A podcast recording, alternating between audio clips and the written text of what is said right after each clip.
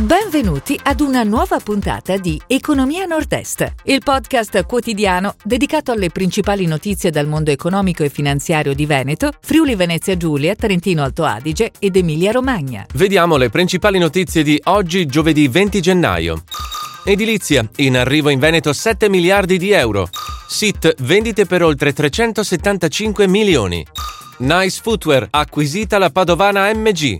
Mose entra nelle università di Venezia. Milano Cortina, accordo sul servizio civile dei giovani. Saga Coffee, tavolo regionale per salvare 150 lavoratori.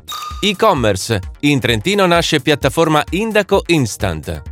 Edilizia, in arrivo in Veneto 7 miliardi di euro. L'Associazione dei costruttori edili ANCE del Veneto sottolinea come la regione sia la seconda in Italia, dopo la Lombardia, per numero di interventi ai fini del super bonus 110% per un valore di 1,6 miliardi di euro. A questi si aggiungono i fondi del PNRR. SIT, vendite per oltre 375 milioni. La multinazionale padovana ha registrato una crescita delle vendite del 18,1% sul 2020 e anche sul pre-Covid più 2%. La società attiva nella misurazione dei consumi non ha avuto conseguenze dall'aumento dei costi di materie prime ed energia. Nice Footwear, acquisita la padovana MG. La società vicentina attiva nel settore delle calzature ha acquisito l'80% della società per 480.000 euro. MG è un'eccellenza padovana nella produzione di borse da donna per il settore moda nel segmento premium, con un portafoglio formato da grandi marchi della moda.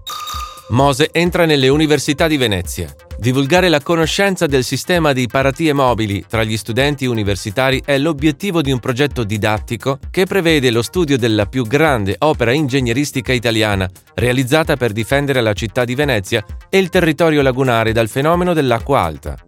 Milano Cortina, accordo sul servizio civile dei giovani. Siglato nella sede del comitato organizzatore dei Giochi invernali 2026 il protocollo d'intesa per l'impegno dei giovani del servizio civile nella promozione dello spirito olimpico e paralimpico per i prossimi quattro anni.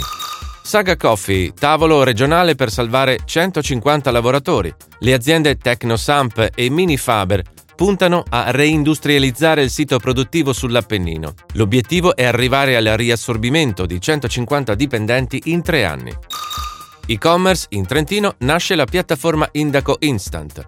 Il 2022 si apre con l'esordio della soluzione di e-commerce messa a punto dal pool di aziende che nella primavera scorsa si erano aggiudicate il bando della provincia autonoma di Trento per la creazione della piattaforma trentina di vendite online.